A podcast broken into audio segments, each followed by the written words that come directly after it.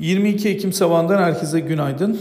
Ee, bugün itibariyle e, baktığımızda veri akışı yoğun olmaya devam ediyor. Hem Avrupa'dan hem Amerika'dan PMI verilerini hizmet ve imalat tarafında göreceğiz. Saat 18'de Powell'ın Fed Başkanı Powell'ın açıklamalarını takip edeceğiz. Aynı zamanda da piyasalar kapandıktan sonra S&P'nin Türkiye değerlendirmesi eğer bir açıklama gelirse bu gelişmeleri de takip ediyor olacağız. Önümüzdeki hafta 3,5 günlük bir Türkiye işlem günü olacak. Piyasalar 29 e, Ekim nedeniyle bir buçuk gün kapalı olacak. Aynı zamanda ECB'nin faiz kararını, Amerika'nın büyümesini 3. çeyrek ve Avrupa'da enflasyonu ana başlıklar içerisinde göreceğiz. Sabah saatlerinde küresel piyasalarda nispeten pozitif bir görüntü var. Evergrande'nin hem ödemesini gerçekleştirdiği hem de bazı yapması gereken ödemeleri 3 ay ertelediği konusu var.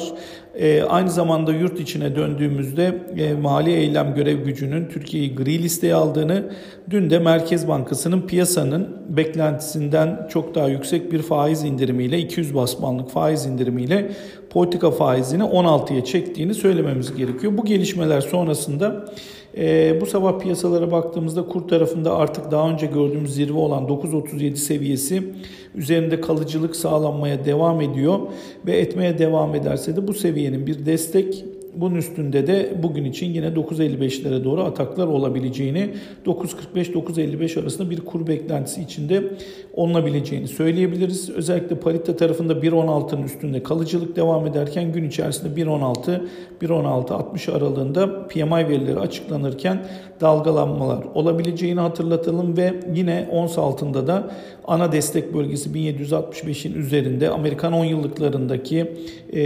yüksek seviye ve yatay fiyatlama dolar endeksinde 93.50'nin üstünde tutunma devam ederken 1787 dolarlardayız. Burada da 1775-1795 aralığındaki 1794-200 günlük üstel ortalaması bir gün içi fiyat hareketlenmesi görebiliriz. Borsa İstanbul'da 1435'in üstünde bir kapanış gerçekleştirdik.